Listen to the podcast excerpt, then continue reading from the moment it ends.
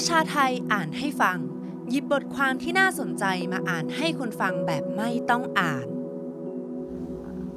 ประเมินความเป็นไปได้ 4 แบบที่จะเกิดขึ้นกับการสืบทอดอำนาจผู้นำจีนสีจิ้นผิง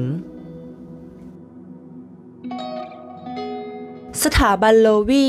องค์กรคลังสมองออสเตรเลียนำเสนอบทวิเคราะห์เกี่ยวกับความเป็นไปได้ 4 แบบ กับอนาคตของวิกฤตผู้สืบทอดอำนาจ สีจิ้นผิง ผู้นำพรรคคอมมิวนิสต์จีนคนปัจจุบัน ที่กลุ่มอำนาจตัวบุคคลไว้ที่ตัวเขาเพียงคนเดียว จนทำให้เกิดปัญหาการขาดเสถียรภาพในการเมืองชนชั้นนำและทำลายบรรทัดฐานที่แบ่งสรรอำนาจ ในพรรคคอมมิวนิสต์ตั้งแต่ยุคสมัย 40 ปีก่อนหน้านี้ไมรอนรัช เคยเขียนบทความวิชาการในปี 2505 เรื่องปัญหาการสืบทอดอำนาจของครูเชฟ ที่เป็นอดีตผู้นำสหภาพโซเวียตไว้ว่า ในการปกครองแบบเผด็จการตัวบุคคล หรือทรราชแบบใดก็ตาม มีอยู่หนึ่งสิ่งที่แน่นอนคือ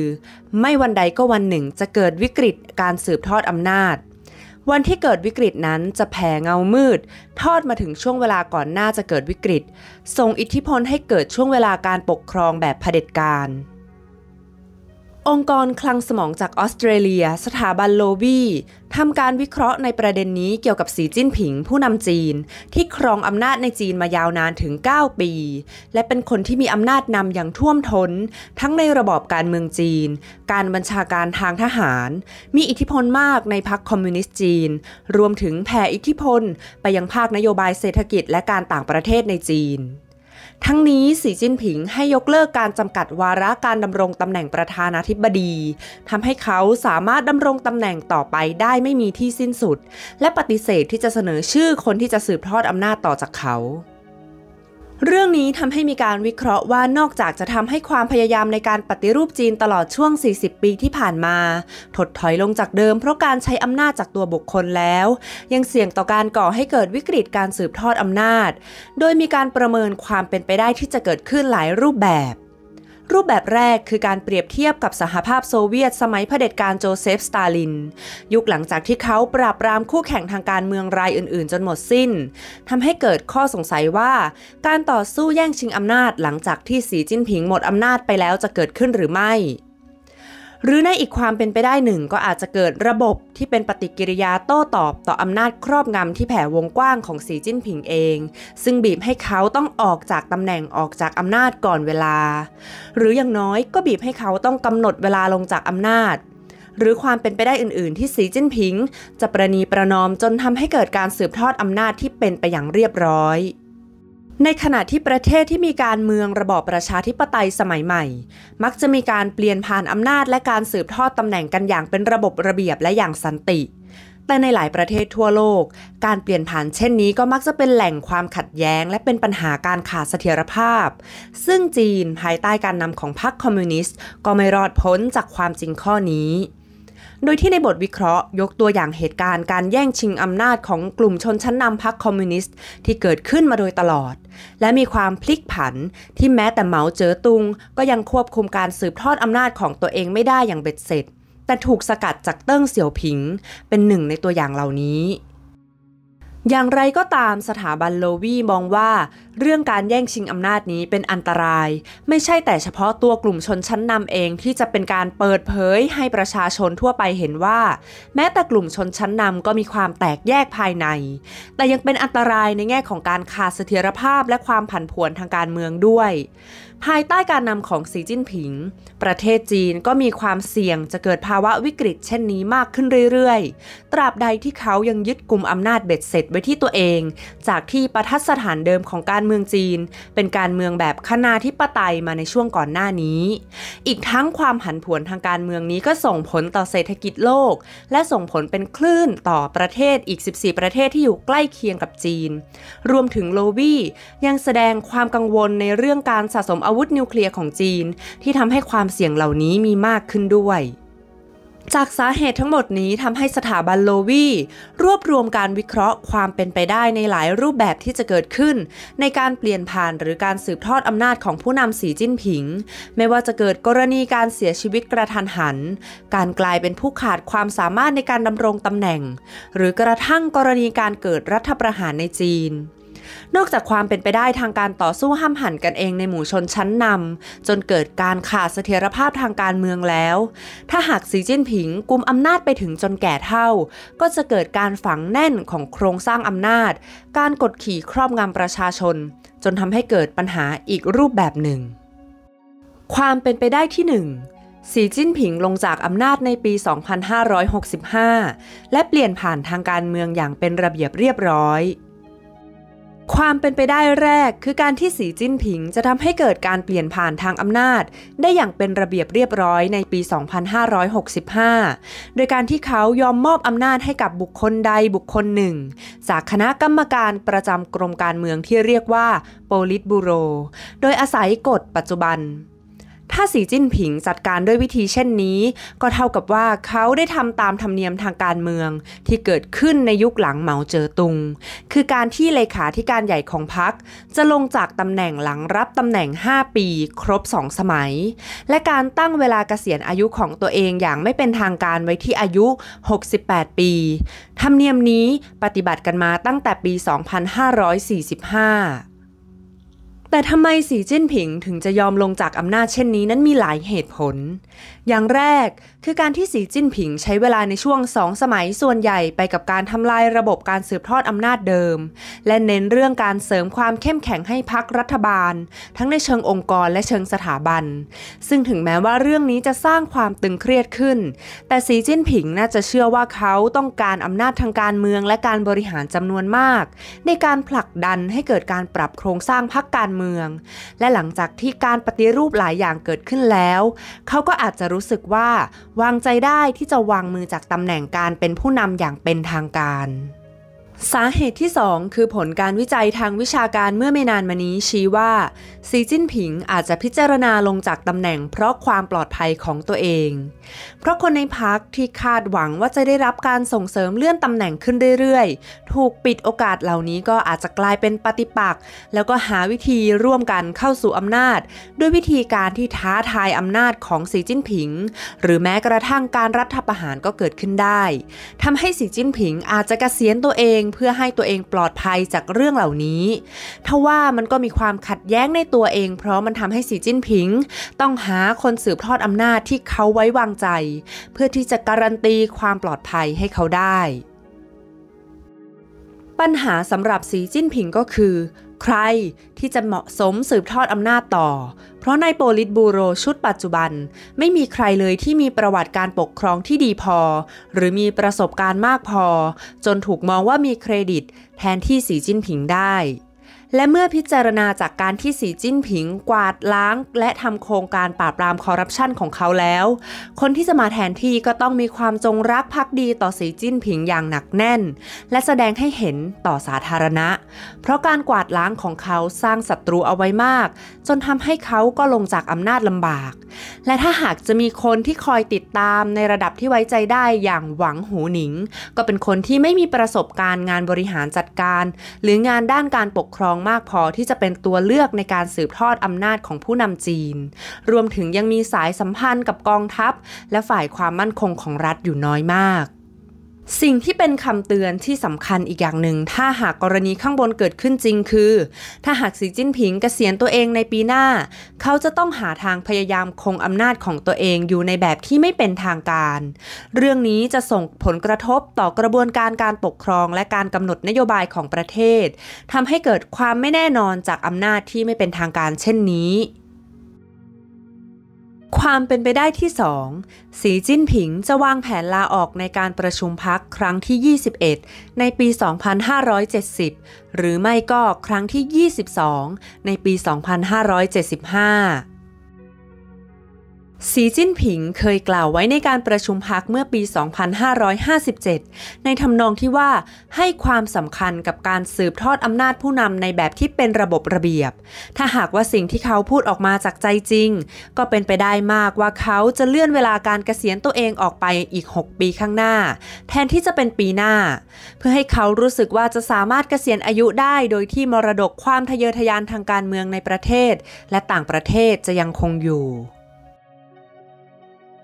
สำหรับผู้นำเผด็จการแล้วการหาทางลงให้ตัวเองได้อย่างปลอดภัยและมั่งคั่งในชีวิตหลังการเมือง เป็นสิ่งที่พวกเขาคำนึงถึงเป็นอันดับต้นๆ ทียบกับประเทศที่เป็นประชาธิปไตยสมัยใหม่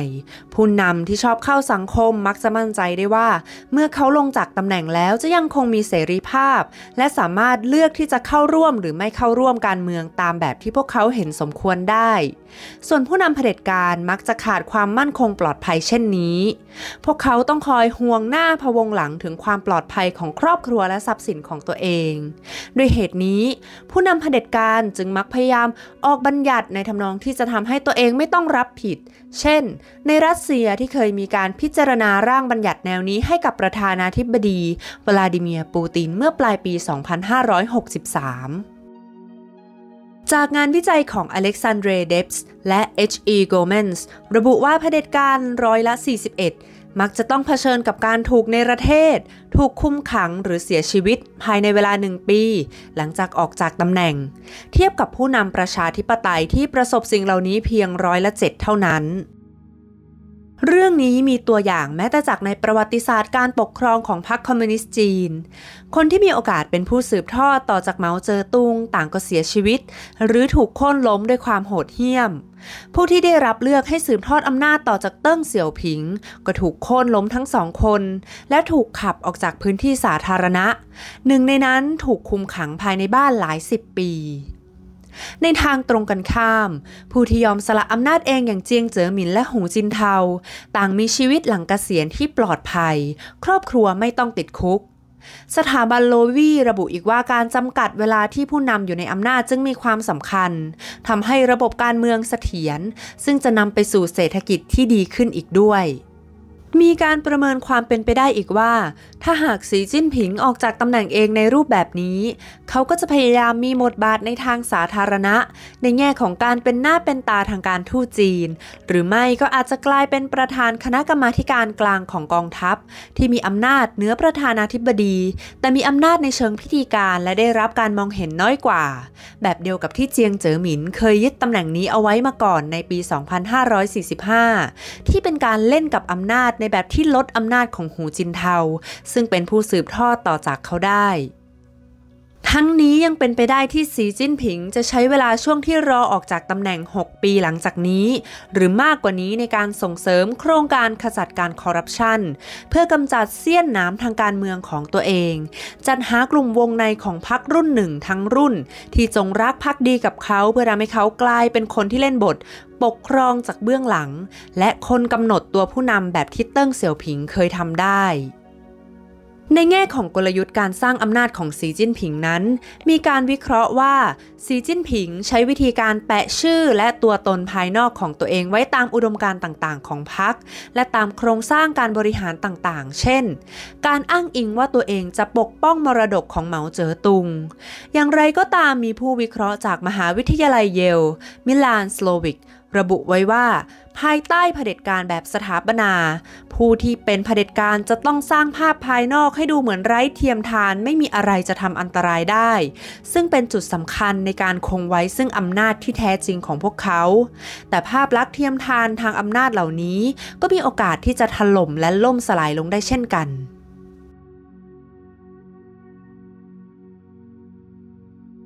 ความเป็นไปได้ที่ 3 ถูกท้าทายอำนาจนำหรือถูกรัฐประหาร ความเป็นไปได้ที่ 3 ที่สีจิ้นผิงอาจจะต้องเผชิญไม่ได้เป็นเรื่องละเมอเพ้อพก แต่มีการพูดถึงในหมู่ผู้นำระดับสูงของจีน แม้แต่กระทั่งสีจิ้นผิงเองก็พูดระแวงถึงเรื่องนี้ ว่าอาจจะมีคนที่วางแผนสมคบคิดจะทรยศ โดยไม่ได้พูดชัดเจนว่าเป็นกลุ่มไหน แต่เป็นไปได้ว่าคำพูดเหล่านี้อาจจะเป็นแค่การอ้างความชอบธรรม ในการจัดการอะไรอะไรภายในพัก โดยที่มีหลายคนถูกกล่าวหาว่าวางแผนจะยึดอำนาจจากสีจิ้นผิง จากข้อมูลของถ้อยแถลงวงใน ซึ่งเผยแพร่เมื่อปี 2559 ความกลัวเรื่องจะถูกยึดอำนาจจากภายใน ในเชิงสถิติแล้วเป็นเรื่องที่กลุ่มผู้นำเผด็จการเสี่ยงที่จะต้องเผชิญ เคยมีงานวิจัยระบุว่าถึงแม้การรัฐประหารในระบอบคอมมิวนิสต์พักเดียว จะไม่เกิดขึ้นบ่อยครั้งนัก แต่ชะตากรรมของผู้นำเผด็จการที่เผชิญกับการยึดอำนาจจากภายใน ก็จบไม่สวย จากร้อยละ73 ของเผด็จการที่ถูกโค่นล้มถ้าไม่เสียชีวิต ก็ต้องเผชิญการจำคุกหรือถูกเนรเทศ ในขณะที่กรณีของสีจิ้นผิง เขาสามารถควบรวมอำนาจไว้ที่ตัวเองได้อย่างดี โดยได้รับการสนับสนุนจากกลุ่มคนและกลุ่มผลประโยชน์ต่างๆ ทว่าการสนับสนุนสีจิ้นผิงก็ขึ้นอยู่กับตัวแปรต่างๆ ทั้งในและนอกประเทศ ซึ่งมีการเปลี่ยนแปลงไปมาอยู่ตลอด ในตอนนี้ยังไม่รู้ว่าสีจิ้นผิงต่อรองกับเหล่าชนชั้นนำภาคส่วนต่างๆ ไว้อย่างไรบ้าง แต่ถ้าหากเศรษฐกิจชะลอตัวอย่างต่อเนื่อง หรือมีการบริหารวิกฤตการต่างประเทศผิดพลาดซ้ำๆก็อาจจะทำให้สีจิ้นผิงตกที่นั่งลำบากได้ เพราะไม่สามารถควบคุมแนวร่วมของตัวเองเอาไว้ได้ทุกแนวร่วมของเผด็จการมีจุดแตกหักของมันอยู่เสมอทำให้เผด็จการต้องคอยระแวงและจัดการความพยายามก่อรัฐประหารอย่างจริงจัง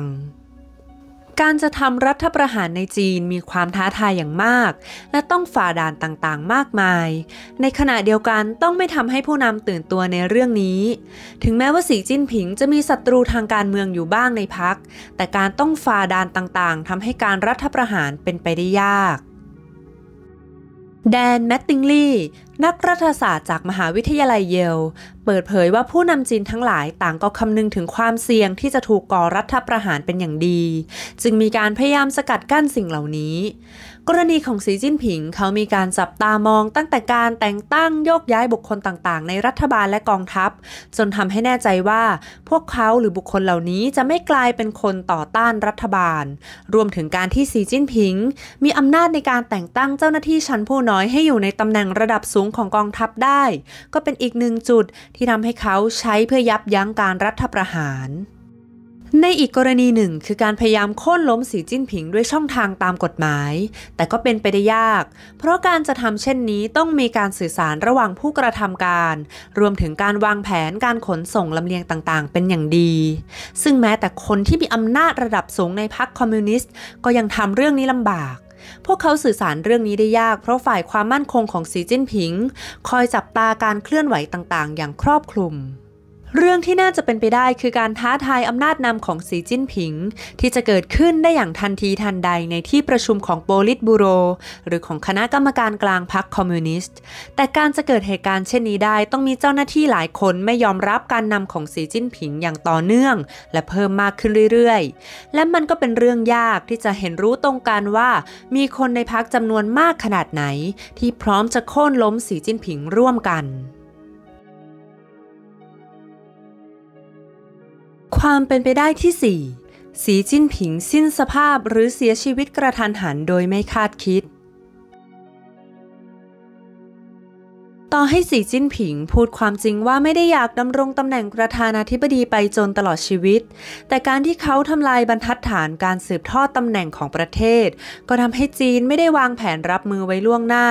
หากเกิดกรณีที่สีจิ้นผิงเสียชีวิต หรือสิ้นสภาพการเป็นผู้นำกระทันหัน เรื่องนี้มีโอกาสเกิดขึ้น จากอายุของสีจิ้นผิง และข้อมูลหลักฐานเกี่ยวกับสุขภาพที่ทรุดโทรมของเขา แม้ว่าสีจิ้นผิงจะพยายามปกปิดเรื่องความเจ็บป่วยของตัวเอง และทำเหมือนเป็นความลับของรัฐ รวมถึงข่มขู่นักข่าวต่างประเทศที่รายงานเรื่องนี้ แต่ความพยายามปกปิดเรื่องนี้ก็มีขอบเขตเวลาที่จำกัดสาเหตุที่เขาพยายามปกปิดก็เพราะว่ากลุ่มที่จะก่อรัฐประหาร อาจอ้างเรื่องสุขภาพมาเป็นความชอบธรรม เพื่อบอกว่าสีจิ้นผิงขาดคุณสมบัติการดำรงตำแหน่งผู้นำแบบเดียวกับที่ผู้พยายามก่อรัฐประหารต่อมิคาเอลกอบาชอฟ แห่งสหภาพโซเวียตในสมัยปี 2534 เคยอ้างไว้ แม้ว่าการรัฐประหารในครั้งนั้นจะไม่สำเร็จก็ตาม สถาบันโลวีได้ประเมินเผื่อเอาไว้ว่าจะเป็นอย่างไร ถ้าเกิดกรณีที่สีจิ้นผิงสิ้นสภาพ หรือแม้กระทั่งเสียชีวิตกระทันหัน ในแง่ของพิธีการตามฉบับรัฐธรรมนูญจีนแล้ว เลขาธิการใหญ่ของพรรคคอมมิวนิสต์ และประธานคณะกรรมาการกลางของกองทัพ จะได้รับแต่งตั้งในการประชุมแบบครบองค์ประชุมของคณะกรรมการกลางเท่านั้น และจะได้รับคัดสรรจากคนในโปลิตบูโรชุดปัจจุบัน โดยที่ไม่แน่นอนว่าสภาประชาชนแห่งชาติจีน จะมีบทบาทในการแต่งตั้งประธานาธิบดีคนต่อไปหรือไม่ กระนั้นในทางปฏิบัติแล้วตัวเลือกผู้นำใหม่ของจีน มักจะมาจากการปรึกษาหารือกันอย่างไม่เป็นทางการ การเจรจาต่อรองแลกเปลี่ยนผลประโยชน์ ก่อนที่จะมีการรับรองจากคณะกรรมการกลาง โดยที่ถึงแม้ว่าสีจิ้นผิง จะคงเสถียรภาพทางสมดุลอำนาจ ระหว่างกลุ่มชนชั้นสูงในพรรคไว้ได้อย่างดี และมีตัวเก่งว่าจะเป็นผู้สืบทอดอำนาจอยู่บางส่วน แต่ในช่วงสุญญากาศทางอำนาจแล้วมันก็จะกลายเป็นการต่อสู้กันเองภายใน ระหว่างกลุ่มโปริตบูโร ซึ่งถือเป็นฝันร้ายสำหรับคนในพรรคคอมมิวนิสต์จีน ที่ถือขนบธรรมเนียมทางสถาบันของพรรคการต่อสู้แย่งชิงอำนาจกันเองภายในที่เกิดขึ้นในพรรคคอมมิวนิสต์จีน จะทำให้เกิดการแบ่งฝักแบ่งฝ่าย ระหว่างกลุ่มที่สนับสนุนผู้นำคนต่อไปแตกต่างกัน กลุ่มคนที่ถูกกีดกันหรือถูกลงโทษจากรัฐบาลแนวร่วมสีจิ้นผิง ก็อาจจะเป็นโอกาสนี้แหละ ที่เป็นการแสดงอำนาจของตัวเอง และพยายามแย่งชิงอำนาจนำด้วย ถึงแม้ว่าจะเป็นเรื่องยากที่จะประเมินว่าการต่อสู้แย่งชิงอำนาจเหล่านี้จะเกิดขึ้นในรูปแบบใด มีปัจจัยใดเข้ามาชี้นำบ้าง และการสืบทอดอำนาจจะเป็นไปอย่างราบรื่นได้หรือไม่ แต่สถาบันโลวีก็ให้ตัวชี้วัดเอาไว้สำหรับผู้ที่จับตามองเรื่องนี้ ว่าอะไรเป็นสัญญาณแสดงให้เห็นถึงความแตกแยกของกลุ่มผู้นำในพรรคอย่างแรกคือไม่มีนายกรัฐมนตรีหรือรองประธานาธิบดีอยู่ในการประชุมพักตามกำหนดการ อย่างที่สองคือการเปลี่ยนแปลงผังต่างๆ ของรายการวิทยุโทรทัศน์ หรือหนังสือพิมพ์ อย่างที่ 3 คือการที่อินเทอร์เน็ตใช้การไม่ได้ หรือมีการสกัดกั้นโซเชียลมีเดีย เพราะพื้นที่เหล่านี้กลายเป็นช่องทางสำคัญสำหรับฝ่ายต่อต้านสีจิ้นผิง การหยุดชะงักเหล่านี้อาจจะขยายไปถึงเที่ยวบินและรถไฟ นอกจากนี้ยังมีการสร้างเรื่องราวต่างๆ เพื่อสกัดขา หรือความขัดแย้งกันเองในหมู่รัฐบาลกลางออกมาตามการสื่อสารในช่องทางอื่นๆ อีกด้วย อีกความเป็นไปได้หนึ่งที่ควรคำนึงถึงคือ ถ้าหากสีจิ้นผิงเจ็บป่วยจนสิ้นสภาพความเป็นผู้นำเพราะขาดคุณสมบัติ หรือป่วยหนักเกินกว่าจะทำงานต่อได้หากเป็นเช่นนี้ก็จะต่างจากกรณีที่เสียชีวิต เพราะจะทำให้เกิดสภาวะสุญญากาศทางการเมือง ในแบบที่ไม่รู้ว่าจะยาวนานไปถึงเมื่อไหร่ทำให้ทั้งฝ่ายสนับสนุนและฝ่ายต่อต้าน ต่างก็เบนเข็มไปมาในช่วงที่สีจิ้นผิงพักฟื้น ว่าจะฟื้นตัวได้หรือสิ้นสภาพ ยกตัวอย่างกรณีที่เคยเกิดขึ้นในสมัยเผด็จการโจเซฟ สตาลินในปี 2496 ในตอนนั้นใช้เวลา 5 วันเต็มกว่าที่สตาลินจะเสียชีวิต จากอาการเส้นเลือดในสมองตีบ ในช่วงระยะเวลานี้เองที่กลุ่มผู้นำระดับสูงของพรรครัฐบาลโซเวียต วางแผนสกัดแข้งสกัดขากัน เพื่อเตรียมมีอำนาจในยุคหลังสตาลิน มีบางคนที่พูดจากลับไปกลับมา เช่นลาเฟนตี้เบเรีย หัวหน้าตำรวจลับ ซึ่งกล่าวในแง่ลบเกี่ยวกับสตาลินในช่วงที่เขาเริ่มมีอาการย่ำแย่ แต่เมื่อสตาลินมีท่าทีฟื้นตัวขึ้นมา เขาก็กลับมาสร้างภาพลักษณ์ว่าจงรักภักดีกับสตาลินอีกครั้ง แม้กระทั่งภาพยนตร์ตลกที่ชื่อว่า The Death of Stalin ก็นำฉากที่น่าหัวเราะจากกรณีช่วงสตาลินใกล้เสียชีวิต มาใส่ไว้ในภาพยนตร์อีกด้วย ในแง่นี้ ใครควรจะได้ดำรงตำแหน่งต่อ ถ้าหากสีจิ้นผิงหมดสภาพในช่วงที่กำลังดำรงตำแหน่งประธานาธิบดี รัฐธรรมนูญจีนระบุว่าจะต้องให้ประธานาธิบดีเป็นผู้รับรอง ให้รองประธานาธิบดีขึ้นมาดำรงตำแหน่งต่อ แต่ระบบนี้เองก็สร้างภาวะกลืนไม่เข้าคายไม่ออกอย่างเห็นได้ชัด ถ้าหากประธานาธิบดีไม่มีแรงมากพอที่จะให้ความเห็นชอบในส่วนนี้แต่ก็มีบางส่วนในรัฐธรรมนูญที่ระบุว่า ถ้าหากตำแหน่งของประธานาธิบดีว่างลง รองประธานาธิบดีจะเป็นผู้ดำรงตำแหน่งแทนได้ กระนั้นก็ตามคำว่าตำแหน่งว่าง ก่อให้เกิดปัญหาความกำกวมได้เช่นกัน เพราะในช่วงที่ประธานาธิบดีป่วยนั้น ไม่มีใครทราบว่าเขาจะกลับมาดำรงตำแหน่งต่อหรือไม่ และในสภาพเช่นนี้ถือว่าตำแหน่งว่างจริงหรือไม่ นอกจากนี้ ในจีนมีรองประธานาธิบดีคนเดียวคือหวังฉีชาน ที่ในตอนนี้ก็อายุ 72 ปีแล้ว และอาจจะไม่สามารถดำรงตำแหน่งระดับสูงได้อีก เพราะใกล้เกษียณอายุแล้ว การให้หวังฉีชานดำรงตำแหน่งต่อในแง่นี้ อาจจะเกิดปัญหาตามมา อีกจุดหนึ่งคือตำแหน่งประธานกองทัพและเลขาธิการใหญ่ของพรรคคอมมิวนิสต์ก็จะว่างไปด้วยสองตำแหน่งนี้มีความไม่แน่นอนยิ่งกว่ากรณีประธานาธิบดี ถ้าหากสีจิ้นผิงเกิดเป็นอะไรไปก่อนเวลาอันควร นอกจากจะเสี่ยงเกิดการต่อสู้ภายในพักแล้ว ผู้นำระดับสูงที่ได้รับการแต่งตั้งจากสีจิ้นผิง ก็จะอยู่ในสภาพสุ่มเสี่ยง ขาดความมั่นคง ถ้าหากจะดำรงตำแหน่งต่อ เพราะพวกเขาไม่มีฐานสนับสนุนแบบที่ขึ้นอยู่กับตัวของพวกเขาเองทั้งนี้กลุ่มคนที่มีอำนาจสูงในตำแหน่งรัฐบาล ไม่ว่าจะเป็นผู้นำฝ่ายต่อต้านการคอร์รัปชัน หรือผู้นำทหารก็อาจจะหันมามีบทบาททางการเมือง ในแบบตั้งตนเป็นอิสระจากแนวร่วมได้เช่นกัน โดยสรุป สถาบันโลวีระบุว่า การประเมินความเป็นไปได้เหล่านี้ ไม่ได้ต้องการวาดภาพโครงร่างแบบแผนอนาคตของจีนแต่อย่างใด แต่ต้องการเสนอให้เห็นปัญหาที่แท้จริง ของทิศทางการเมืองจีนภายใต้สีจิ้นผิง ที่มีการควบคุมอำนาจ และไม่มีแบบแผนในการสืบทอดอำนาจที่ชัดเจน จึงยากที่จะเกิดการถ่ายโอนอำนาจอย่างสันติและคาดเดาได้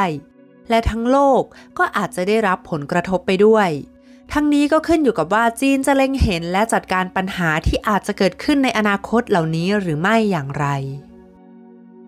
อย่าลืมกดไลค์ กดแชร์ กด subscribe แล้วคุณจะไม่พลาดข่าวสารจากประชาไทย